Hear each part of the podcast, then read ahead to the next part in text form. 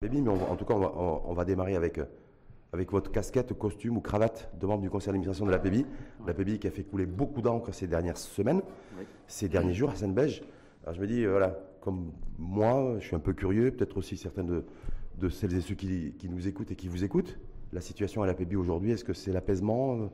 Est-ce que c'est est -ce c'est redevenu beaucoup plus calme? Est-ce que vous avez chassé tous les nuages gris ou, encore, ou ça reste compliqué?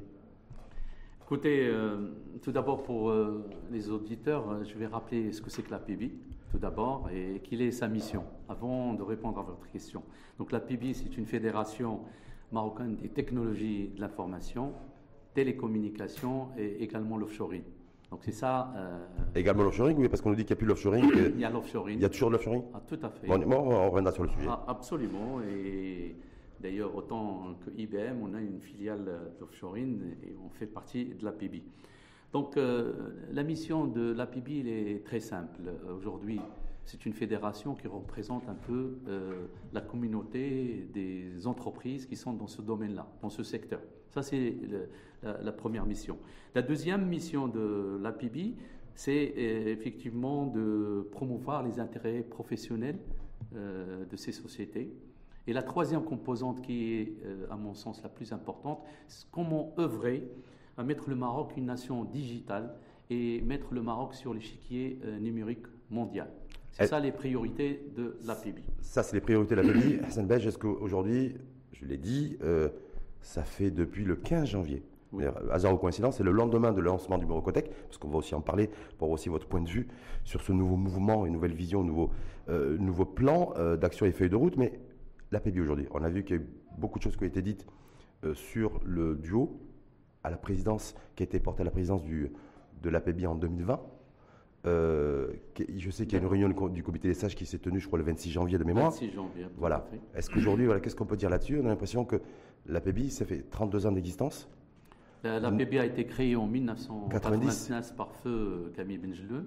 Et depuis, elle compte de 200 membres aujourd'hui, dans les multinationales, dans IBM, Microsoft, mmh. Oracle et, je passe, et tout le fleuron des entreprises euh, marocaines. Mais vous avez été ébranlé par tout ce qui a été dit. Parce que jamais, jamais, jamais la PBI n'a été au centre de l'actualité. Justement. Euh, et avec une image aujourd'hui, on, on, peut même parler de e-réputation hein, pour la PBI qui semble un petit peu ternie. Je pense que l'APB, c'est une institution euh, et, au-delà des personnes. Aujourd'hui, euh, si vous regardez un peu l'historique, tous les présidents et vice-présidents qui sont passés au niveau de l'APB, c'est des personnalités de haut rang et qui ont créé des entreprises. Euh, il y a M. Horani, il y a Salo il y a Bachir Rajdi, il y a tout, voilà, qui font partie d'ailleurs du comité des sages. Vous connaissez un peu l'ensemble. Est-ce qu'Amenezarouk et, et Mehdi Alaoui, est-ce qu'ils ont ce même niveau, j'ai envie de dire, ou c'est peut-être mes réputations de probité, de droiture, euh, d'agilité, de, flexibilité. Voilà, ça, ça, je voulais pas nommer les, personnes, mais bon, en, même temps, ceux qui sont qui sont présidents depuis 2020 et vice-présidents, et c'est eux qui ont été, qui sont au centre de l'actualité et sous le feu des projecteurs. Aujourd'hui, la, fédération a un, organe de, gouvernance. Cet organe de gouvernance, euh, il est composé du conseil d'administration, euh, le comité de, de l'APB et également ce qu'on appelle les sages, c'est les anciens présidents qui sont toujours euh, de côté de la PIB pour justement garder au bon fonctionnement de la PIB. Maintenant, je ne vais pas rentrer dans les détails des personnes. Je pense qu'il euh, y a beaucoup de choses euh, qui se sont dites, comme vous avez bien précisé, que le 26 janvier 2022, on s'est réunis. Vous, avez, vous, vous, étiez présent, vous, avec les... Avec, les, avec, l'ensemble de, de, de, ces instances de gouvernance, et on a analysé la situation, et à l'unanimité, euh, on soutient l'ensemble de, personnes au niveau de la PBI. Y compris le président et le vice-président y, compris le président et le vice-président. Et s'il y a des, choses, euh, en fait, euh, personnelles, je pense que ce soit le président ou le vice-président, ils suivent le courant euh, donc en tout cas, il faut considérer que, il faut considérer que donc tous, les, tous les membres du comité des sages, dont vous faites partie, avec les passes présidents, est solidaires et sur le parti, vous êtes solidaires surtout. Absolument. Euh, et donc tout, les, tout, tout, ce qui a été dit. On condamne déjà fermement les, injures, parce que quand même, on est en train d'attaquer une institution euh, quand même qui a démontré sa crédibilité sur les 30 années d'existence. Euh, aujourd'hui, euh, je pense qu'on va en parler tout à l'heure, la PBI est, a, et a été toujours au niveau technologique, toujours devant et, toujours innovatrice et qui apporte de la valeur ajoutée. C'est pour ça que c'est choquant par rapport à ce qui s'est passé aujourd'hui, mais simplement, sur, quand vous dites, nous, donc, vous êtes solidaire de Amin Zorok et de, du président et du vice-président, donc Mehdi Alaoui. Oui. Donc pour vous, tout ce qui a pu être dit, euh, écrit, en dehors des propos qui, qui pourraient avoir un caractère diffamatoire, mais là, là la justice a été saisie, donc c'est la justice qui tranchera. Je crois savoir que Mehdi Alaoui a déposé une plainte sur le bilan sur euh, Le bilan va être présenté à l'Assemblée générale, le rapport moral, le rapport financier. Moi, ce que je peux vous dire d'abord, euh, rappeler un petit peu l'histoire. Dans les quatre ans de présidence de Mme Selwa Al-Qarqari, euh, déjà, que ce soit Amin ou Mehdi, il, occupait des postes président respectivement de l'offshoring, qui est Amin Zarrok, et le pôle start-up par Mehdi Al-Alawi. Donc on a travaillé avec ces gens-là pendant deux ans. Moi, j'étais vice-président euh, qui en fait s'occuper de tout ce qui est relation avec le gouvernement. Et on a travaillé avec ces personnes, c'est des gens très très sérieux. Et, je pense que euh, le fait que euh, la fédération leur a donné la possibilité de se présenter, ils ont gagné les élections démocratiquement parlant. Je pense qu'ils vont présenter leur bilan et le bilan va être discuté au sein d'une. je veux dire, il n'y a, rien de particulier. Maintenant, on va venir euh, un peu par la suite, le Morocotech et tout ça. Aujourd'hui, on ne peut pas aujourd'hui reprocher aux gens d'avoir travaillé un travail extraordinaire, acharné pendant deux ans pour justement préparer un plan comme ce que la PIB a fait dans le passé, qui permet au Maroc d'être une digital nation. C'est ça le travail qui a été euh, fait. c'est ça ce qu'on va. Parce qu'on va transiter vers le Morocotech, parce que d'ailleurs c'était l'élément déclencheur euh, d'ailleurs de, toute la polémique autour de, autour de la. Donc vous dites, en tout cas, les élections ont été euh, ajournées parce qu'il y avait des élections qui devaient se dérouler le 3 février, me semble-t-il Oui, tout à fait. On avait fait un conseil d'administration, on avait fixé la date du 3 février. Vu la pandémie, les fermetures un peu de frontières et toutes ces, c'est pas le bon moment, donc on a décidé justement de les reporter à condition que ces élections soient faites avant le 31 mars 2022. Donc Hassan si, j'ai bien saisi, parce que si les, élections ont été reportées non pas par rapport à tout ce qui a pu être dit ou écrit euh, à l'égard de, de ou essentiellement d'ailleurs beaucoup plus de médias Alaoui, mais vous dites c'est beaucoup plus parce que pas de visibilité sur Déjà, on ne peut pas faire l'Assemblée générale, vous savez, avec les conditions aujourd'hui de rassemblement pour faire une Assemblée générale de 200 euh, membres, c'est un peu euh, difficile. Mmh. Et en même temps, donner la possibilité que cette vague-là, effectivement aussi de, de critiques, etc., qu'on se concentre. Donc c'est plus, c'est plus la vague au micron qui a pesé dans le report des élections que la, que la vague de, de, de, polémique. De quoi les élections proches Je crois savoir que dans le C'est avant le 31 mars, 2022. Avant le 31, ils ne sont pas encore fixés. C'est en cours de. En tout cas, avant le 31 mars, est-ce que est-ce qu'on peut envisager sérieusement euh, que le binôme sortant, à savoir Minezorok et Mehdi Alaoui, donc respectivement président et vice-président de la de l'APBI, se représentent avec tout ce qui s'est passé euh, même si effectivement la justice a été saisie, en tout cas pour Média Alaoui, mais avec tout ça, euh, est-ce que voilà, est-ce qu'il est plausible selon vous, voire il serait une bonne chose pour la PBI que ce binôme se représente? Écoutez, la fédération, c'est une, organisation démocratique. Il y a des élections avec des votes des membres. Donc les membres vont décider des, personnes euh, qui vont les représenter. Je tiens à préciser que personnellement, j'ai aucune volonté de me présenter, Hassan comme ça a été dit dans... Hassan Bej n'est pas candidat à la candidature. Non, non je ne suis pas candidat. Euh, pourquoi Je vais vous expliquer. Euh, vous savez, euh, être à la tête de l'APB, c'est une fédération sérieuse et ça nécessite beaucoup de temps. Donc les personnes aujourd'hui à qui on vote, ils doivent dédier un minimum de 50% de leur temps pour cette activité. Parce que c'est un engagement assez important ce qu'ont fait l'équipe sortante, là, l'équipe euh, en, place. Oui, tout à fait. Ils ont consacré suffisamment de temps, parce qu'il y a des, plein de critiques de membres d'ailleurs, de, de certains membres d'ailleurs de la PBI, hein, qui ont qui ont dénoncé un problème de gouvernance, un problème de, de, de management, d'ordre éthique. Voilà. Et ça, et ça vient, bon, c'est des sources anonymes qui se sont exprimées chez certains de nos confrères d'ailleurs. Euh, mais voilà, en disant, voilà, il y a eu aussi avec, avec cette équipe-là, enfin, en tout cas avec ce binôme-là, des, des problèmes de, de gouvernance, de management et d'éthique. Écoutez, euh, moi, les informations que j'ai, j'ai pas d'informations particulières sur lesquelles on met en, évidence euh, le problème d'intégrité ou d'éthique.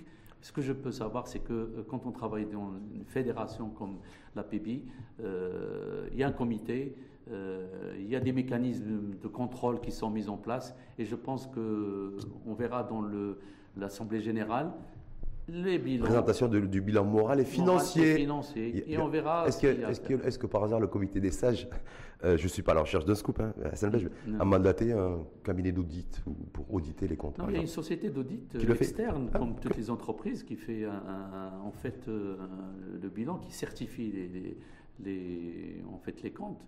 Euh, comme toute une entreprise, ça va être fait, ça va être distribué aux membres de, de l'APB. Euh, de toute façon, il y aura un vote. Hmm. Donc, soit on vote euh, euh, pour le rapport moral et, financier, soit on ne vote pas pour ça. Tout à l'heure, vous faisiez référence au, à l'offshoring. D'ailleurs, vous disiez qu'il y avait une filiale d'IBM qui, qui, est sur de l'offshore et qui fait du offshoring et donc est membre de l'APBI.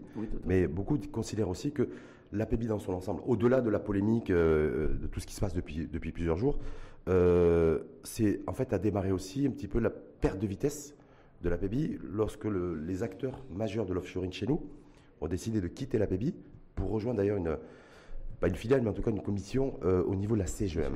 Voilà. Est-ce que vous, avec le recul, Hassan Bey, vous dites euh, effectivement, parce que ça coïncidait d'ailleurs avec l'arrivée du binôme Zolok euh, Media Alaoui, où les acteurs majeurs du offshoring ont décidé de, quitter, la PBI pour rejoindre la CGM C'est vrai que ce sujet de l'offshoring, les gens qui ne le voient pas de loin, il y a un mixte. L'offshoring aujourd'hui, il y a euh, tout ce qui est centre d'appel, d'accord, la relation client.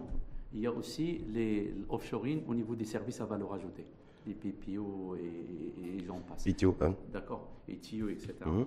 Donc, euh, effectivement, il y a euh, au niveau du CGM une partie qui est plus vers tout ce qui est centre d'appel et tout ça, qui ont considéré que peut-être la PIB ne rapporte pas le support nécessaire et qui souhaitent avoir leur en fait fédération pour défendre le droit intérêt. Ça, c'est leur droit. Mais au sein de l'APB, aujourd'hui, tous les donneurs d'ordre ou les entreprises qui sont dans les services d'outsourcing à valeur ajoutée, ils sont intégrés au sein de l'APB, ils travaillent, il y a des commissions spécifiques pour l'offshoring. Est-ce que vous regrettez, est-ce que, est que, vous considérez que c'est effectivement le départ de ces acteurs de, de l'offshoring vers la CGM en quittant l'APB, ça a été aussi, bah, ça a été un coup dur pour le, euh, pour la PBI, on dit, on dit, un coup dur financier. Moi, ce que, je reproche un petit peu, peut-être euh, on n'a pas anticipé euh, ce mouvement. peut-être aussi on n'a pas écouté assez ces gens-là pour essayer de trouver des moments de convergence, sachant, comme je vous ai dit, Amin Zaror lui-même était le président du pôle offshoring au sein de la PIB avant l'élection. Donc il y a certainement quelque chose de raté. Il y a une, il y a une déconnexion en fait qui s'est faite parce qu'apparemment quand ce bilan est arrivé. Non, non, vous avez raison. Non, je sais pas, je me dis, moi, moi je, je, suis très positif. Euh, écoutez, euh, plus, plus ça fait des plus. Plus, moins ça donne de moins, moins, moins. Peut-être ça fait du plus, mais c'est dans la physique ou, la chimie. Moi je pense qu'aujourd'hui, euh, les personnes qui vont se présenter au niveau de la PIB vont certainement avoir dans leur programme un plan justement de fédérer et de converger l'ensemble des idées pour un Maroc meilleur, un Maroc digital, une nation digitale. C'est ça. Une, une stratégie spécifique aussi pour faire revenir les, ceux qui sont partis. Je pense qu'on peut les citer. Je pense qu'on peut citer Majorel, on peut citer Haute Sourcia, Youssef Chalabi. Voilà, c'est des. Comme je disais, c'est plus des centres d'appel. Il faut trouver une synergie. Hum. Moi, aujourd'hui, ils ont leur stratégie. Je pense que les personnes qui sont à la tête de ces fédérations, c'est des gens quand même assez intelligents et des gens qui veulent du bien pour le pays. Complètement. Je pense qu'il y a moyen de. Mais ils disaient pas. écoutez, les fédérations, c'est pas la première fédération où vous avez une structure interne qui, qui, a, été, créée à côté. Donc, notre rôle, c'est vraiment de fédérer l'ensemble des acteurs pour un Maroc meilleur, un Maroc numéro. Fédérer en tout cas l'ensemble des acteurs et les rassembler, c'était un des premiers objectifs. Par contre, là, atteint par le Morocotech, parce qu'il a été lancé officiellement le 14 janvier. Tout à fait. Voilà, donc il y avait toute la famille, j'ai envie de dire, Haïti qui était là, Tech, voilà, tout le monde était là pour la belle photo de famille aussi. Euh, sauf que le lendemain, c'est là où la polémique a démarré concernant l'APB. D'ailleurs, hasard ou coïncidence que ce soit le lendemain? Bah Écoutez, il n'y a jamais eu d'hasard. Et donc pas de coïncidence non plus Ni de coïncidence. Non, je pense que, vous savez, euh, on a parlé tout à l'heure, le Maroc a conçu euh, une liste de plusieurs stratégies de développement. J'ai noté un petit peu, euh, un peu l'histoire. En 1998, c'est la création du secrétariat d'État qui était euh, attaché au, ministre des PTT à l'époque. Mmh. C'est le CEPTI. C'est la première fois qu'on a mis en place un comité public-privé pour gérer la chose du, digital. Je vous donne juste un peu l'histoire. Mmh, mmh. Après, l'APB, en 2001, a signé avec le gouvernement un contrat euh, programme appelé euh, contrat progrès euh, pour une perspective positive. Donc la était toujours là. En 2005, il y a eu l'élaboration du lancement de la cyberstratégie e-Maroc 2010. 2013, le lancement de Maroc numérique 2013. En 2016, le Maroc numérique 2020. Et en janvier 2022, le 14 du brand Marocotech. Donc c'est une continuité. Ça fait 20 ans. On est d'accord. Si on met le curseur, vous l'avez dit, 2001, présentation du premier contrat programme, d'ailleurs, premier pays africain, je crois savoir, hein, avoir présenté, avoir un partenariat public-privé autour d'un contrat programme sur la digitalisation. On est bien d'accord Ça, c'était en 2001. Aujourd'hui, on est en 2022. Tout à fait. Qu'est-ce qu'on a fait émerger comme champions nationaux de la digitalisation et de la transformation numérique? Personne. Est-ce qu'on a fait émerger une licorne marocaine? Aucune. C'est ça la réalité. Et quand je regarde les classements internationaux, Hassan Belge, on n'a fait que dégringoler. Que ce soit le, classement e-gov, e-gouvernance, ou le classement euh, de qui est mis en place par l'Organisation mondiale de la propriété, industrielle, on est, on est, aussi en train de dégringoler. Ça, dépend comment on voit. Hein. Vous hum? savez, euh, l'histoire du, verre, est-ce qu'il est moitié plein, moitié rempli? Moi, je ne suis pas aussi pessimiste que ça. Laissez-moi juste vous dire, dans cette euh, succession d'événements, il y a une continuité de vision. Et le Morocotech aujourd'hui, son objectif principal justement, c'est de faire un bilan de tout ce qui a été fait et de fédérer les acteurs d'abord pour résorber la fracture numérique mhm. actuelle, parce qu'on la connaît, moderniser euh, les, services de l'État. Vous avez raison, tout ce qui est les services euh, administratifs. administratifs. On est, on est, on est très en retard. On est très très en retard. Je vais vous expliquer un petit peu les. Mais juste, c'est intéressant que vous dites. Est-ce que Valère aujourd'hui, ce mouvement, parce qu'on dit que c'est un mouvement essentiellement Morocco qui a rassemblé le 14 janvier tous les acteurs, publics et privés, on est bien d'accord là-dessus. Bon, c'est vrai qu'on n'a pas un cap Haïti ou un horizon Haïti. C'est juste une marque, comme on dit en anglais, c'est un umbrella sur lequel le travail va commencer. C'est comme Morocco Now, euh, pour faire le, pour parallèle.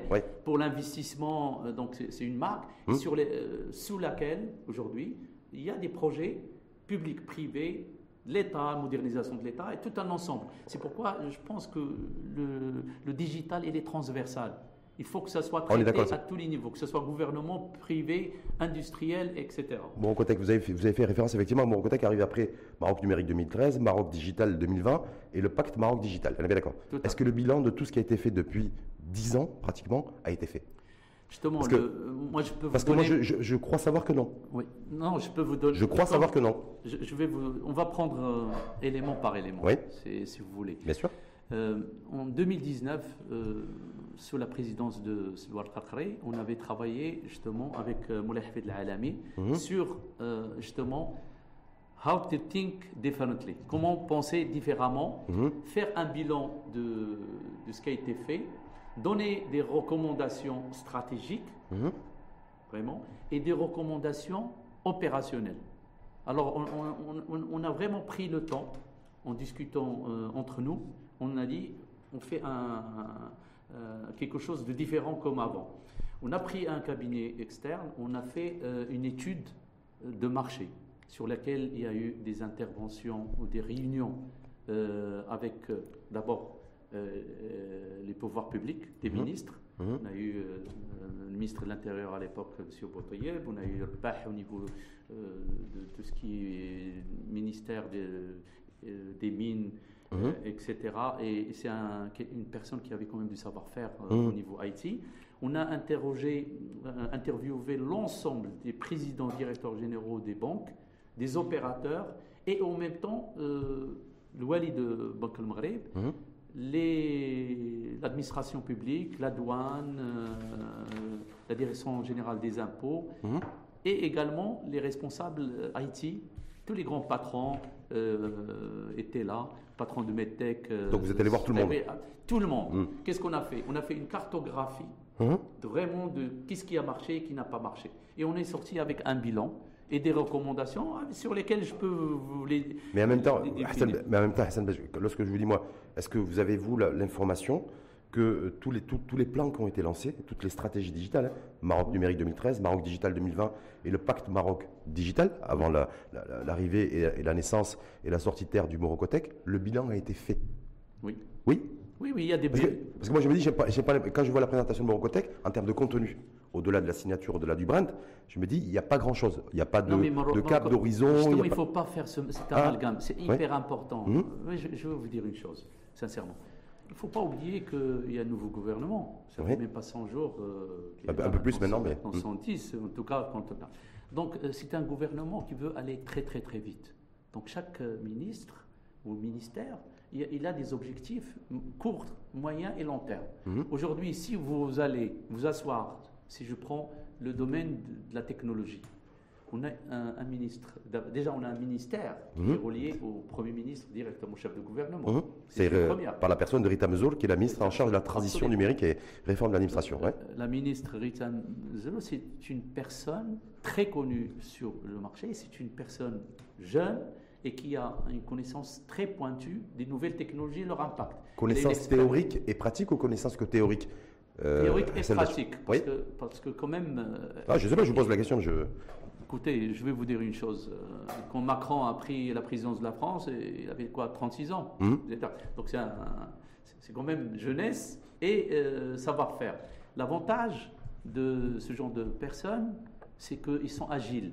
Ils travaillent d'une façon intelligente, de façon à capitaliser sur ce qui a été fait et essayer de fédérer l'ensemble. Donc Morotech, quand euh, a été lancé, le premier, la première des choses, c'était de permettre de mettre un environnement comme j'ai fait le parallèle avec Morocco Nord, un environnement propice pour le développement de ces technologies de l'information. Rassembler le privé, le public, et en plus c'est un ministère aussi qui est responsable de la modernisation euh, de, l'administration? marocaine. Donc il fallait quand même se lancer sur euh, définir déjà pour vous, il n'y a pas eu précipitation?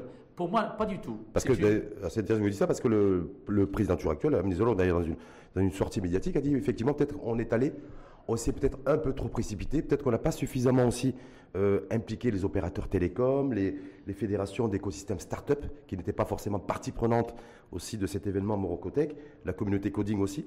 1337, que vous connaissez très bien d'ailleurs. Voilà. Et qu'effectivement, voilà, il y a eu peut-être un peu de précipitation, mais en même temps, comme vous dites, il fallait aussi aller euh, aller vite et, faire, et mettre en place des choses. Bon. Écoutez, euh, je pense que, euh, comme je vous ai dit, euh, les grandes lignes étaient déjà définies dans le recommendation paper sur lesquelles on avait déjà les inputs de tous les secteurs. Je veux dire, il y a quand même au sein de l'APB un, un framework des orientations sur lesquelles les gens se sont dans le Morocco Tech, je pense qu'il y a un ensemble de personnes qui étaient invitées, peut-être pas tous les, les, secteurs. En tout cas, il fallait démarrer par quelque chose. Il ne faut pas oublier que Morotex, il n'y a pas que la PIB. Il y a l'OSIM, il y a la MDE, il y a le Maroc Numérique Cluster, il y a le Technopark. Donc on a rassemblé il y a les, il y a les opérateurs télécoms? Les opérateurs télécoms, on a des personnes au sein de, du, conseil d'administration de télécom. Hum. Est-ce que c'est pas léger quand on sait le rôle, la fonction et, euh, je veux dire, le moteur que constituent les opérateurs télécoms dans tout ce qui est transformation numérique, d'avoir peut-être, d'avoir des, entre guillemets, je rien contre les, des, deuxièmes couteaux Est-ce que bon, c'est pas notre analyse On va en rentrer. Si on prend par exemple euh, les opérateurs, je suis complètement d'accord avec vous. L'infrastructure, c'est l'élément, c'est la base, mm basics. C'est-à-dire sans infrastructure aujourd'hui, on ne peut pas aller loin. Alors si on prend chantier par chantier, euh, Morocotech dans le futur, il y aura certainement euh, des think tanks de réunions de travail par secteur. Si je prends par exemple au niveau infrastructure, bien entendu, les gens de, euh, les responsables de l'ANRT et les opérateurs doivent participer à ce genre de, de réunion et sortir avec euh, en fait des feuilles de route. Je pense qu'aujourd'hui, notre vision des choses au niveau de la PIB, c'est qu'en euh, en termes d'infrastructure aujourd'hui, il y a beaucoup de travail à faire. Il y a beaucoup de recommandations qui ont été données. Et aujourd'hui, je vais vous citer quelques-unes sur lesquelles moi j'aimerais bien que ça soit pris en compte. Si je prends les statistiques actuelles que j'ai notées, au niveau euh, euh, de l'infrastructure, on a un gros problème au niveau de l'Internet fixe, mhm. que ce soit la DSL ou euh, la fibre optique, ce qu'on appelle le FTTH. Aujourd'hui, on est à peine à 1,6 million d'abonnés. 1,6 million d'abonnés, dont 218 000 lignes euh, fibre optique. Ça, c'était des statistiques de 2020. Vous rajoutez à peu près 13% chaque année. Allez, on peut dire qu'on est à 1.8 ou là 1.9. Ce qu'on constate, c'est que l'Internet mobile Mhm. a vraiment décollé avec plus de 71% chaque année Mhm. d'augmentation. On est presque à 27,7 millions Mhm. D'utilisateurs. d'utilisateurs d'Internet mobile. Et quand je vous dis mobile, c'est c'est que vous savez que la bande passante, ça dépend de la, euh, de la densité où vous vous retrouvez. Mhm. Donc, euh, la fibre optique, ça n'a rien à voir avec euh, de la data 4G, bientôt les 5G. Donc, Mhm. euh, le mobile, même si on a l'Internet, ça ne veut pas dire que vous avez la bande passante souhaitée garantie. Et quand on voit le nombre d'abonnés mobiles au niveau du Maroc, on est presque à 50 millions aujourd'hui. Mhm. Sachant qu'il y a des gens. Donc, pourquoi je vous donne ça? Oui. C'est que aujourd'hui, si on veut offrir du contenu et, et de- des services aux citoyens ou aux entreprises ou des investisseurs, il faut qu'on mette en place L'infra. l'infrastructure. C'est la priorité des priorités. Absolument. Mais- Nous, on mais a travaillé sur ça. Oui.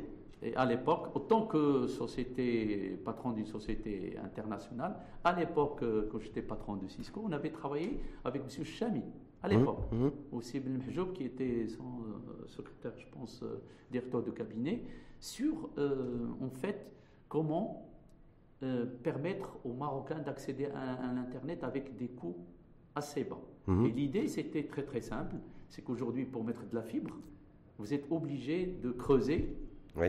Et Des- ça On voit des trous, beaucoup- des trous partout d'ailleurs. Chacun d'entre nous, on les voit. Absolument. Mais ça, ça n'a pas changé. Ça n'a pas changé. L'idée, c'était quoi? C'était un peu de faire du public-privé, c'est-à-dire prendre les opérateurs, les trois opérateurs existants qui ont leur fibre, chacun, ou ce- ceux qui ne l'ont pas, en Mhm. tout cas, euh, les trois opérateurs, plus les autoroutes du Maroc, l'ONC euh, l'ONCF, les chemins de fer, et l'ONE.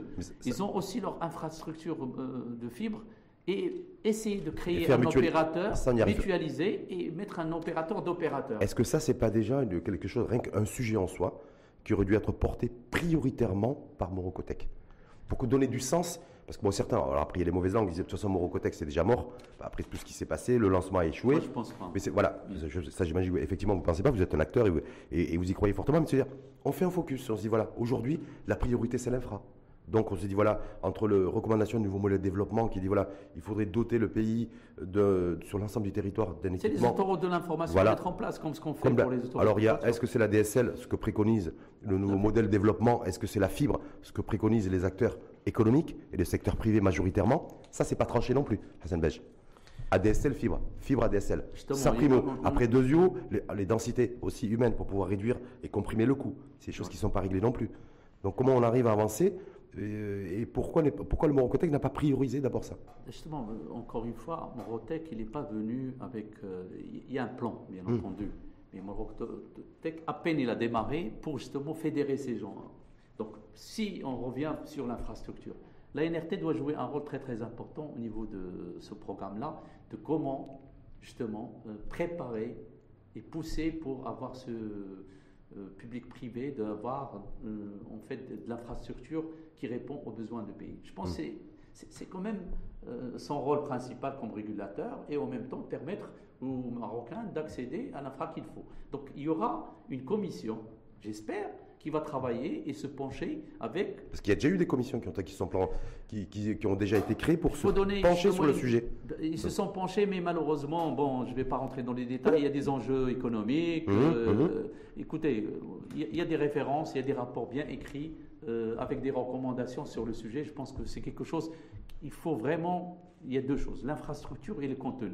Si, regardez, aujourd'hui, quand vous voulez vous déplacer au niveau du Maroc, s'il n'y avait pas d'autoroute, à mon avis, euh, Casa Marrakech ou Casa Agadir ou Tanger euh, Agadir, vous passez une journée, deux journées pour aller d'une ville à une autre. Aujourd'hui, en deux, trois heures, euh, vous êtes euh, à Agadir, euh, Marrakech c'est à côté, Donc Tanger, euh, avec Non, c'est intéressant, faites le parallèle, que ce soit avec l'autoroute routière, voiture, véhicule, et autoroute data, en fait. euh, Absolument. Les circulations de l'information. Ah oui, si Mais ça veut dire quoi? Ça veut dire que tant qu'on n'a pas réglé le problème d'infrastructure, là, on va se dé- détacher, parce que j'ai Hassan Bej qui vous avez baigné euh, dans la marmite de l'IT depuis, depuis très longtemps. vous êtes un- voilà, voilà. Donc vous dites en fait que clairement, vous faites partie de ceux, école de pensée, Hassan Bej, qui disent tant qu'on n'a pas l'infra sur l'ensemble du territoire, il ne faut pas parler de Digital Nation.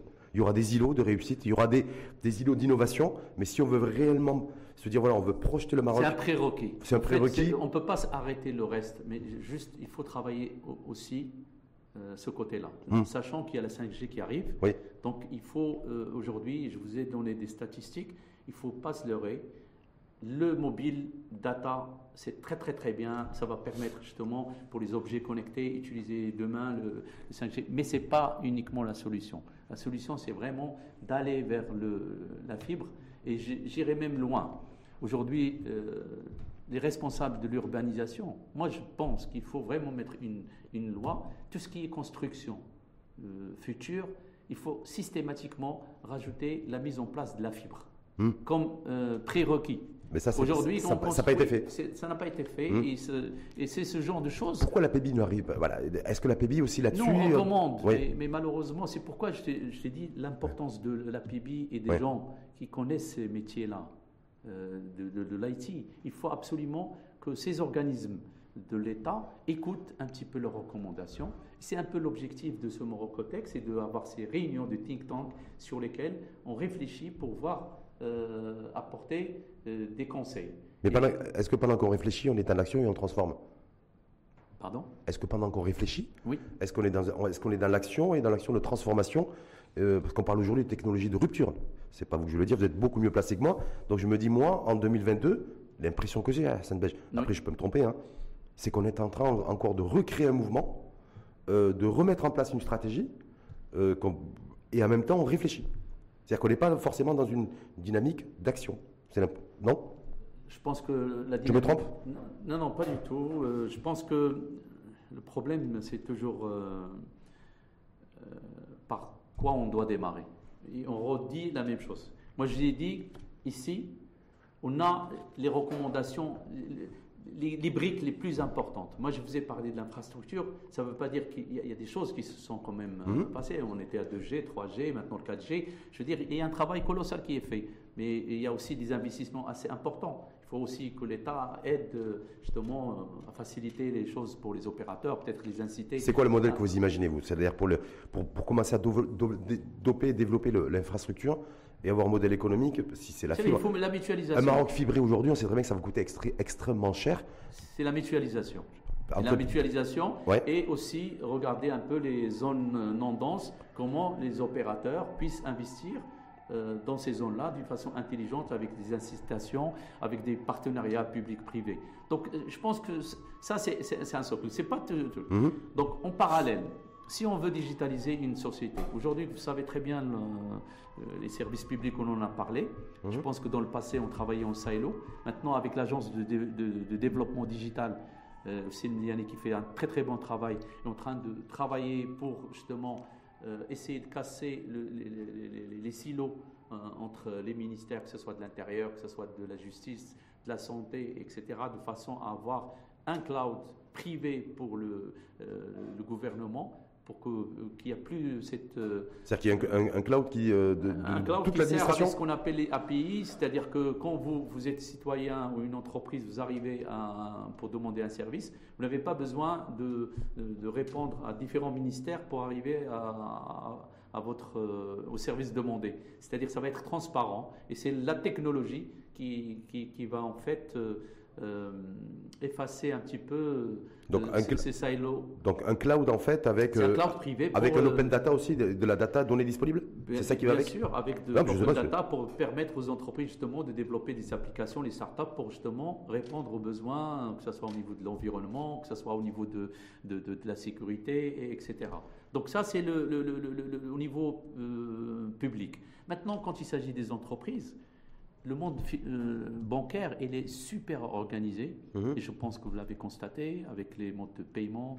euh, je veux dire, les banques aujourd'hui, la plupart, euh, ils sont dans des phases de, de digital, transformation digitale et même un peu rentrer dans le monde de, des technologies disruptives comme l'intelligence artificielle, blockchain, Mhm. avec un travail colossal qui est fait aussi par Banque Le Maghreb et les équipes de Banque Le Maghreb, Mhm. parce qu'ils sont quand même leaders dans la, comment on appelle ça, dans les technologies disruptives. Ils ont testé les, les, les, les- les blockchains, euh, les clouds. Donc, euh, le monde bancaire, moi, j'ai pas de, trop de, de doutes euh, sur la réussite de la transformation digitale. Il y a encore à Même, même, si nos, même si nos banques ont, ont- ont un peu de retard par rapport à certaines banques sur le continent, on est bien d'accord aussi. Oui, mais c'est une réalité aussi. On a, perdu, on a perdu beaucoup de terrain. On était bien parti en 2001, Oui. 2002, 2003 et autres. Mais depuis 10 années, depuis, depuis 10 ans, on, on patine, y compris le secteur bancaire, dans tout ce qui est mobile payment et dans tout ce qui est digitalisation. Le, le- le monde bancaire, il passe d'un mode, euh, sincèrement, de front office, middle office et back office vers euh, un mode euh, vraiment concentré sur les clients. Utiliser l'analytique, c'est tout ce qui est cognitif pour connaître ses clients et définir des modèles ou des offres adaptées à leurs clients. Donc, le- le- ils sont en train de se transformer. Mais à la rigueur, il y a un travail qui est fait. Hmm. Donc, euh, maintenant, là où ça, on peine, nous, au niveau du Maroc, c'est au niveau des PME, PMI. Hmm. Et je suis vraiment content que Sioun Skouri a pris euh, ce ministère de l'inclusion et les PME, PMI. Il connaît très, très bien la problématique. Aujourd'hui, le problème il se situe où?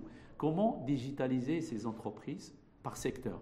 Et, aujourd'hui, il y a un grand problème, c'est que euh, ces, ces entreprises n'ont pas d'interlocuteur. Et l'idée, c'est quoi? C'est de faire un audit des besoins de ces entreprises par secteur, que ce soit pharmaceutique, expert comptable, etc., et de revenir venir vers eux avec une solution clé en main. C'est des gens, aujourd'hui, quand vous leur posez la question sur la digitalisation, Oui. ils ont juste l'Internet, peut-être avec de la DSL ou euh, du, du- du mobile, data, des ordinateurs imprimantes et un site web. C'est-à-dire quand on Pas regarde que- leur cœur métier, il n'y a pas Dernière étude, d'application. dernière étude du HCP nous apprend qu'au niveau de TPME, d'accord, 7 sur 10 n'ont même pas de site internet. Le euh, Stratégie Maroc Digital 2020, une, une data qui est sortie, qui m'a interpellé. Donc c'est pour ça que je me dis, quand Hassan lui- va venir, je vais lui poser la question parce que j'ai été, j'ai été choqué. Oui. Comme quoi, à peine 20% des entreprises de notre pays ont une connexion internet ou disposent de matériel informatique. À peine 20%. C'est-à-dire une entreprise sur 5. Absolument. Mais vous savez, le frein, Oui. le frein, c'est l'investissement initial. C'est pourquoi le modèle qu'on a proposé, c'est des offres euh, sous, euh, sous forme de cloud. Mhm. On est en train de travailler avec euh, la DT et pas mal d'organismes pour définir des solutions euh, cloud avec des abonnements mensuels. Vous êtes une entreprise, par exemple, vous voulez vous informatiser, vous avez besoin de 2, 3, 4 millions de dirhams, de les mettre sur la table. L'idée, c'est comment les, les, les, les, les, les- les- splitter ou là, les partager sur euh, des mensualités sur 2, 3 ans, 4 ans. Donc les banques vont jouer leur rôle, l'État doit jouer son rôle et l'ensemble. C'est la seule façon Donc l'idée en fait c'est de, de- mettre en place des nouvelles formes de d'accès au crédit et d'endettement pour les entreprises. Par contre, C'est elles juste des investissent. garanties. C'est qu'il y aura normalement. L'État- qui porte, qui serait garanti sur des crédits à, à l'investissement, une connexion internet, à, Il faut déjà à que la l'État digitalisation. pousse l'État, par exemple, le Morotec, Oui. je pense que ça serait bien, et, et puis avec euh, c'est Younes c'est de, Oui. de mettre en place un mécanisme de déjà pousser des intégrateurs et des service providers pour offrir ces services-là. Hum.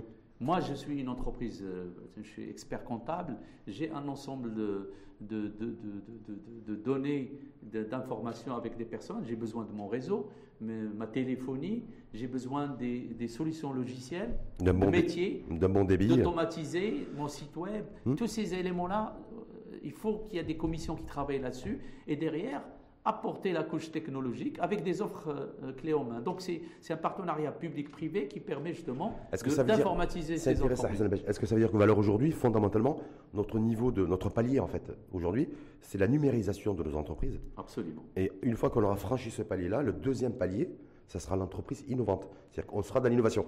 Absolument. Est-ce que ça veut dire qu'aujourd'hui, en fait, arrêtons de prendre l'ascenseur, prenons l'escalier et marche par marche, sans vouloir caricaturer. Hein. Je suis tout à fait d'accord. Hmm. Mais encore une fois, on peut toujours avancer sur l'intelligence artificielle, le blockchain et tout ça. Ben, c'est là où j'allais vous amener.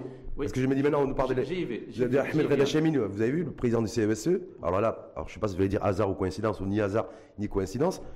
Deux jours après la- le, le lancement de Morocotech, Ouais. il a fait voilà, le- le- une série de recommandations.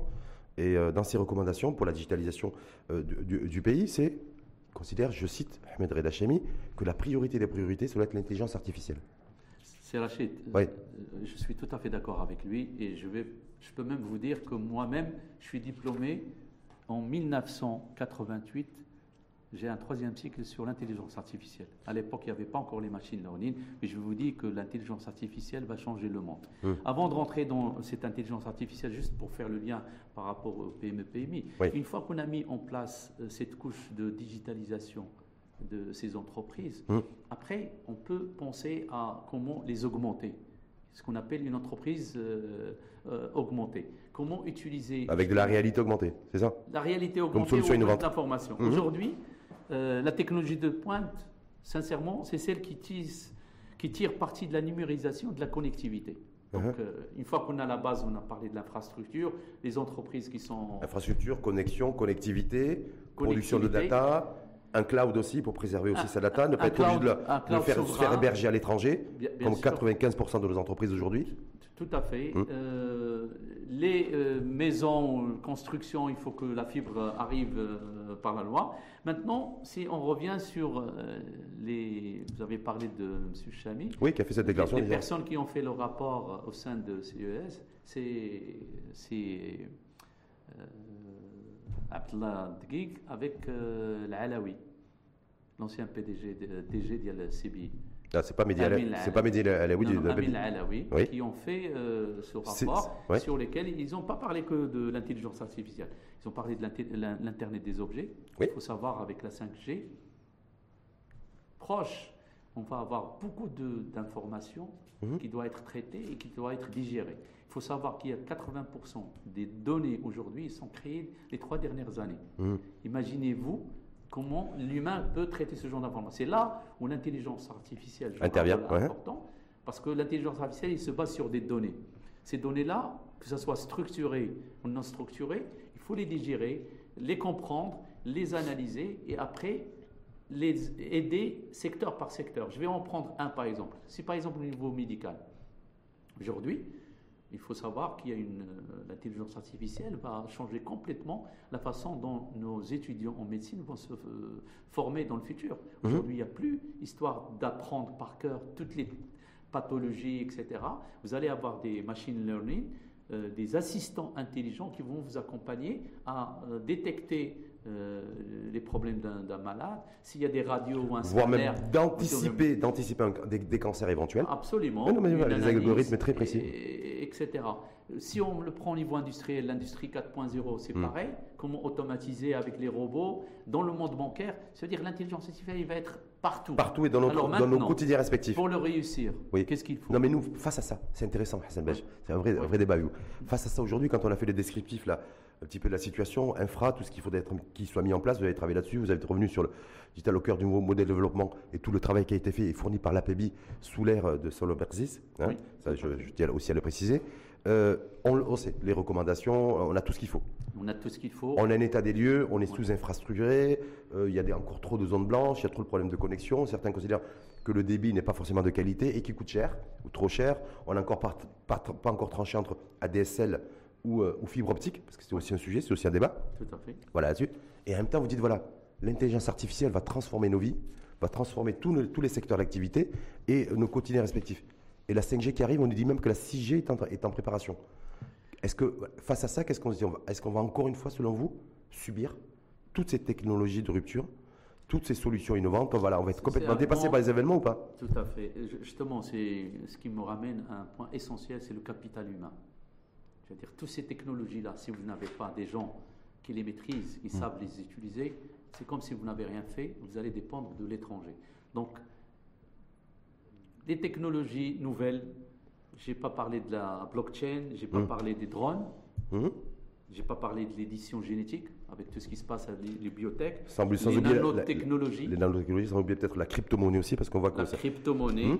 les photovoltaïques solaires et, et le dernier, c'est l'informatique quantique. Parce que là, je pense que le rapport de CEC, CEC, le Conseil euh, scientifique et économique, euh, n'a pas trop euh, Hmm. abordé ce sujet, mais je peux vous dire que dans les dix années à venir, l'informatique quantique va changer complètement notre façon de travailler. Je sur, m'explique. sur un, un- un exemple concret. Un, comment? un Oui. exemple. con- Aujourd'hui, les ordinateurs qu'on a, la capacité de traitement, aujourd'hui, la façon dont les informations sont codées au niveau des machines, c'est comme des diodes, euh, c'est des diodes d'ailleurs, qui est de 0 à 1. C'est-à-dire une information, il est codé soit allumé ou éteint. Avec la mécanique, avec l'informatique quantique, chaque bit devient un cubique. C'est 2 à la puissance n. C'est-à-dire que ces machines-là vont, enfin, ils ont une capacité de traitement incroyable qui va dépasser en fait ce qui se fait aujourd'hui. C'est comme si vous avez une mobilette et demain vous allez avoir un, avion supersonique. C'est un peu le comparé. Alors l'impact sur la société, comment ça va se faire? Il s'agit de la souveraineté euh, bah, d'un pays. Oui, la souveraineté numérique en l'occurrence. Parce qu'aujourd'hui, si on ne va pas dans ces technologies-là, qu'on ne les adopte pas, on risque de dépendre de l'étranger. Hmm. Je prends l'exemple de Merkel en Allemagne. Avant de partir à, sa retraite, il a signé un contrat de 500 millions de dollars avec IBM pour la mise en place des premiers computers de, l'informatique quantique. 500 millions de dollars. Il avait précisé, comme il est dans le domaine, comme quoi l'Allemagne est toujours euh, à la pointe à la pointe de la technologie mmh. et il disait, il ne parlait pas de 10 ans, il parlait de 3-4 ans. Il pense que c'est la technologie qui va un peu avec l'intelligence artificielle parce que l'intelligence artificielle, il a besoin des machines qui permettent de traiter les données en temps réel. Donc c'est un peu lié. Donc l'informatique quantique, c'est quelque chose de très très important. Je pense qu'aujourd'hui, euh, avec euh, cette filiale qu'on a créée avec l'OCP, il y a des, on est en train de réfléchir à comment euh, mettre des, euh, un partenariat avec IBM, des, un partenariat dans ce domaine-là. C'est d'avoir une grosse, grosse machine, un peu à l'image de lui. On, peut utiliser les machines d'abord déjà pour former les gens et essayer de trouver notre autonomie à ce niveau-là. Mais ça, c'est au niveau de votre joint venture avec l'OCP. Oui. Mais si on l'étend extension par extension au niveau du, du pays, de nos entreprises, de, de nos secteurs d'activité, voilà, je me dis, est-ce que, est que voilà, quand vous mettez en perspective tout de suite, dans les, sur les 5-10 prochaines années, je vais, voilà, le monde, il va être comme ça. voilà, c'est inévitable, c'est inéluctable. Donc nous, qu'est-ce qu'on peut faire aujourd'hui? On vient de lancer Morocotech le 14 janvier. Face à ça, qu'est-ce qu'on peut faire? Qu'est-ce qu'on peut encore faire? On a parlé de la blockchain, on a parlé de la crypto-monnaie, euh, la réalité augmentée, les, plein de technologies de rupture et de solutions innovantes. Ouais tout ce qui est innovation, il y a beaucoup de partenariats avec les universités, parce qu'il ne faut pas oublier que la recherche et développement, c'est au sein des, des, universités. Hum. Maintenant, ce que nos entreprises doivent faire sur cette thématique qui concerne le Maroc, c'est d'avoir ce partenariat entre le privé et le public, et aussi définir des budgets d'investissement et pousser ces universités à travailler sur des projets concrets quand on parle de l'informatique euh, quantique, hum. de voir avec les organismes euh, qui ont les moyens pour justement investir, parce que ces technologies ne vous ramènent pas d'argent tout de suite. C'est des technologies, il faut préparer. Mais il y a l'horloge, il y a le facteur temps, il y a l'horloge numérique, j'ai envie de dire. Est-ce que vous, Hassan vous considérez que vu le retard qu'on a pris, et comme ça, parce que quand on parle du retard, en plus, c'est que ben, les autres, ils courent, ils sprintent, donc tout le monde, le monde entier va très vite. Est-ce que pour vous, en termes de stratégie, de vision, positionnement Maroc, c'est de se dire, essayons de capter aussi des, ces géants du net, aussi peut-être ouvrir quelques filiales et des succursales, quelques entités ici, où vous dites non, il faut investir dans l'université, un rapprochement université-entreprise pour booster la recherche et l'innovation. Parce qu'il y, y, a les pays qui ont préféré attirer fiscalement, d'ailleurs avec un cadre, un environnement fiscal favorable, des certains géants du, net qui ont pu développer de la recherche et de l'innovation sur leur territoire. Vous savez, le, vous avez, on, doit être un peu autonome. Euh, aujourd'hui, pour aller euh, vers des investisseurs pour qu'ils euh, investissent dans le pays, il faut qu'ils trouvent leur intérêt. Oui. Donc nous, quand on, IBM, personnellement, j'étais à l'origine de la création de cette JV, j'ai dû convaincre IBM pour venir investir au Maroc. Hum. Avec qui? Avec un leader mondial au niveau du phosphate qui utilise les hum. nouvelles technologies pour proposer des nouveaux services et de nouveaux fertilisants adaptés à chaque fermier, etc. Qui est inscrit dans tout ce qui est agritech. Hmm. Donc au niveau de l'énergie, on doit attirer aussi des investisseurs. Aujourd'hui, le Maroc, quand même, il est super bien placé sur tout ce qui est les énergies renouvelables. Euh, au niveau industrie automobile. Mais la tech, la tech et les solutions innovantes, elle n'est pas maroco-marocaine. Elle est importée, on l'achète de l'étranger. c'est là où justement hmm. les entreprises locales, il faut leur donner la possibilité de justement dans ce partenariat toujours pousser qu'il y a. Pour vous, la solution elle est locale. Il faut, jouer, il faut, jouer, local. Il faut jouer local. Il, hmm. faut, il faut vraiment pousser nos, universités. On a, on a la chance d'avoir des, des, quand même une jeunesse euh, assez pointue. Il est reconnu au niveau mondial. Hmm. Il faut le reconnaître. Aujourd'hui, les Marocains, ils sont partout. Notre diaspora, il faut l'exploiter. Mmh. amis, par exemple, sur les batteries, euh, vous savez, les brevets qu'il a, il est en train de mettre en place des usines qui vont être faites à Fès.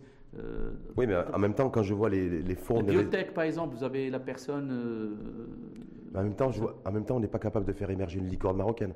En même temps, on n'est pas en capacité... On a, on a des que sur le continent, HPS, comme... Start-up aujourd'hui, je crois que la levée annuelle de start-up tout combiné chez nous et tout confondu et additionné, c'est 200 millions d'irhams.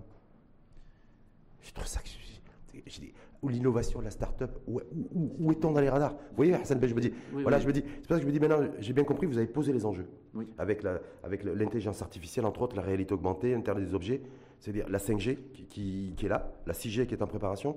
Mais c'est pour ça que je me dis, est-ce que vous ne pensez pas qu'on est au carrefour de se dire où on joue, où on joue local et on, on bâtit tout doucement. Faut, on je parle de l'autonomie locale. L'autonomie locale. Et les startups, pourquoi aujourd'hui euh, Vous savez, le marché marocain, hum. euh, il est ce qu'il est. Euh, dire, mais il y a un marché continental, il y a un marché africain. Justement, justement ces entreprises, il faut que des donneurs d'ordre qui investissent, qui accompagnent ce genre d'entreprise. C'est pourquoi il faut qu'on crée des incubateurs de start-up hum. par domaine il n'y a pas que le domaine euh, bancaire, il y a les fintech, euh, il y a, il y a quand même euh, pas mal d'entreprises aujourd'hui qui, qui commencent à avoir un, poids au niveau international je ne vais pas parler des sociétés de monétique comme HPS et, hum, hum. pas mal d'entreprises. Mais c'est des micro-exemples. On n'a pas suffisamment d'exemples.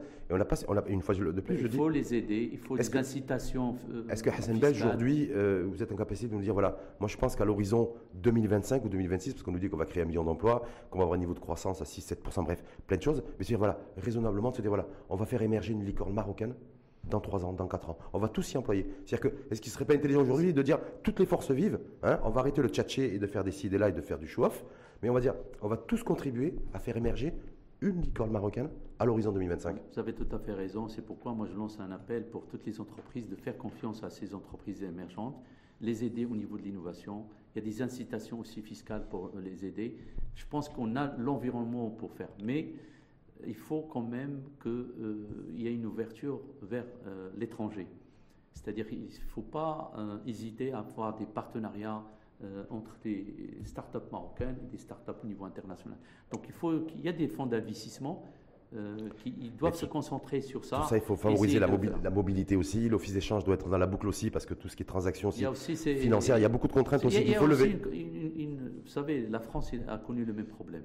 Et Macron, quand il est arrivé, il voyait que toutes les ressources, euh, la matière grise partait aux États-Unis ailleurs. Donc ils ont fait le French Tech. Oui, en 2013. Euh, avec exactement, avec tous les investissements, ils ont poussé les multinationales à venir hum. investir dans le pays. C'est ce genre d'incitation qu'on doit faire. C'est ça que Morotech, l'idée, c'est de, rassembler tout le monde hum. et s'asseoir comme on est en train de discuter et de sortir avec un bilan et les actions Comment aller de, En tout cas, certains experts du, secteur comme vous, d'ailleurs, il y en a un qui me confiait, je crois qu'on s'est beaucoup inspiré de la French Tech pour le Morocotech. J'espère qu'on aura le même destin que la French Tech. J'espère. Pour le Morocotech.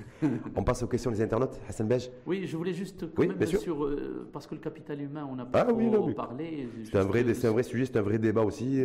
le matin avait ouvert beaucoup de matinales aussi parce que thématiques là-dessus. Vous savez, les futures générations, il faut les préparer. Pour hmm. les préparer, il faut commencer par déjà euh, mettre en place des formations au niveau secondaire et après universitaire.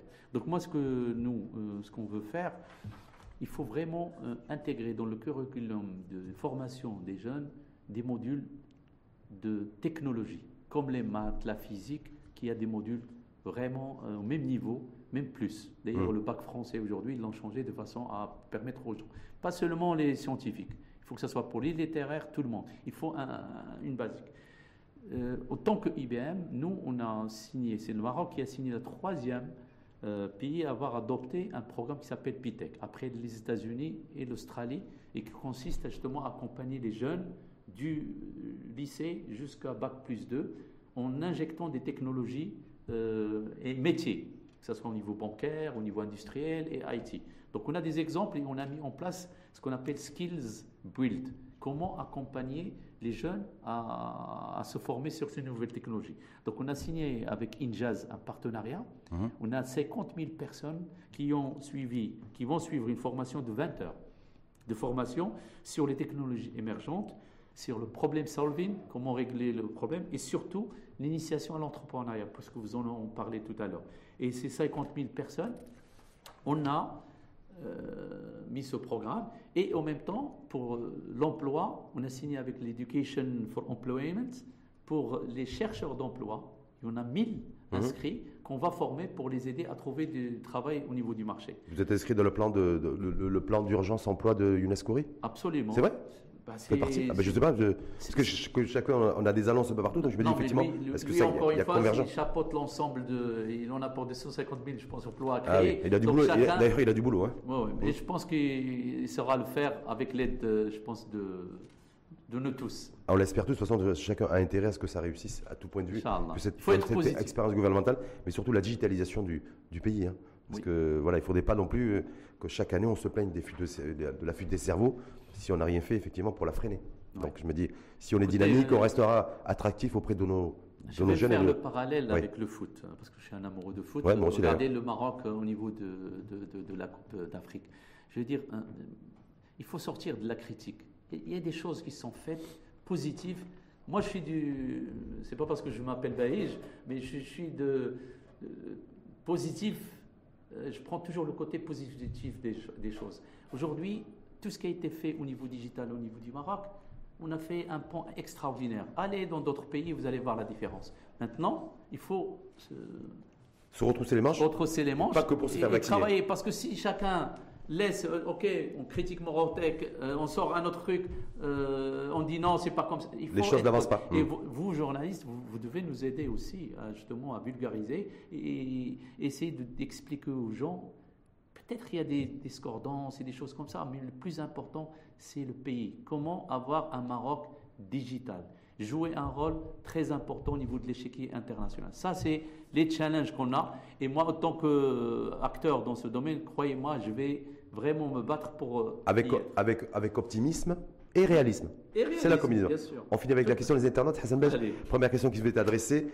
L'APB, selon vous, arrivera-t-elle à se reconstruire une image après cette série de polémiques? Je suis très certain de la réponse. La réponse est oui. Euh, L'APB, comme j'ai dit, c'est un organe euh, qui est quand même composé de, de, personnalités, des gens qui sont très influents au niveau du marché. Et je pense que euh, les élections prochaines, avant le 31 euh, mars, vont vous le démontrer. Deuxième question qui vous est adressée. Quelle est la suite à donner pour le Morocotech Bon, cette question, il faut la poser à la ministre. À Rita Mzour. À Rita Mzour. Mais je pense que, euh, encore une fois, c'est une personne que je respecte beaucoup. Je pense que sa méthode agile me plaît très très bien et je pense qu'il doit continuer dans ce sens et essayer de fédérer tout le monde. Je pense que aujourd'hui, on ne peut pas reculer. Euh, on a mis un, cap, il faut aller jusqu'au bout. En tout cas, si on n'avance pas, on recule. Déjà, le fait de ne pas avancer, c'est reculer. Hein. Oui. Troisième question et dernière question qui vous est adressée par euh, une internaute, euh, Hassan Bej. Si vous aviez à classer le Maroc sur le plan de l'innovation technologique, quel rang occuperait-il? Écoutez, il y, a des gens qui ont fait des, des études et qui ont euh, en fait euh, mis euh, le ranking du Maroc selon en fait les technologies, selon mais globalement. Sur le, globalement, plein de choses, oui. globalement moi, moi, je regarde des critères vraiment précis. Aujourd'hui, quand on regarde le nombre d'investissements, l'investissement au Maroc, c'est entre 3,5 et jusqu'à 4 milliards chaque année. C'est vrai qu'il y a beaucoup d'investissements au niveau de l'industrie automobile, etc le challenge qu'on a, nous, c'est vraiment d'investir au niveau technologique. Comment euh, pousser des entreprises multinationales à venir investir au Maroc? Et je pense que le Maroc, au niveau de l'Afrique, on est parmi les, les, cinq euh, leaders au niveau africain. Maintenant, au niveau mondial, on est encore loin. Ouais, il y a beaucoup de choses à faire. C'est pour ça qu'il y a aussi, entre autres, à faire à mettre en place un cadre législatif, un cadre juridique, un cadre fiscal je crois que c'est que le Maroc a ratifié, au même titre que 135 pays ou 136 pays, qu'on au CDE aussi pour la fiscalité numérique, par rapport à ces géants de, du net. Mais derrière ça, on n'a rien mis derrière. On a signé, on a ratifié, mais maintenant on attend de savoir Est-ce qu'on pourra mettre en place demain une fiscalité numérique attractive pour euh, attirer Ah, ou des gens du net ce que- ce qu'a fait l'Union européenne. Malheureusement, nous, on- enfin, quand on joue un pays seul, euh, en Afrique, il faut, effectivement, il faut cette solidarité, il faut une union pour défendre euh, ses intérêts. Quand on est tout seul, c'est très difficile de, de lutter contre les GAFA. Aujourd'hui, l'Europe eux-mêmes, euh, ils sont en train de se préparer justement comment taxer des gens qui viennent piquer en fait Enfin, pas du piquer. business. pas, mettre, pas piquer comme ça, mais bon, Bah si, quelque Ouais. part, ils, ils ont quand même il y a un des services il y a manque à gagner fiscal. Ouais. Voilà, Voilà, exactement. c'est tout un truc qui est mis en place. En tout cas, merci infiniment à vous. Merci, c'était Hassan un plaisir d'être parmi vous. J'espère que j'ai donné un peu des éclaircissements sur euh, notre façon de voir euh, les choses et je suis confiant pour un Maroc digital euh, performant et serein. Et une, une licorne maroco-marocaine imminente. Inch'Allah. Merci à vous en tout cas et à bientôt.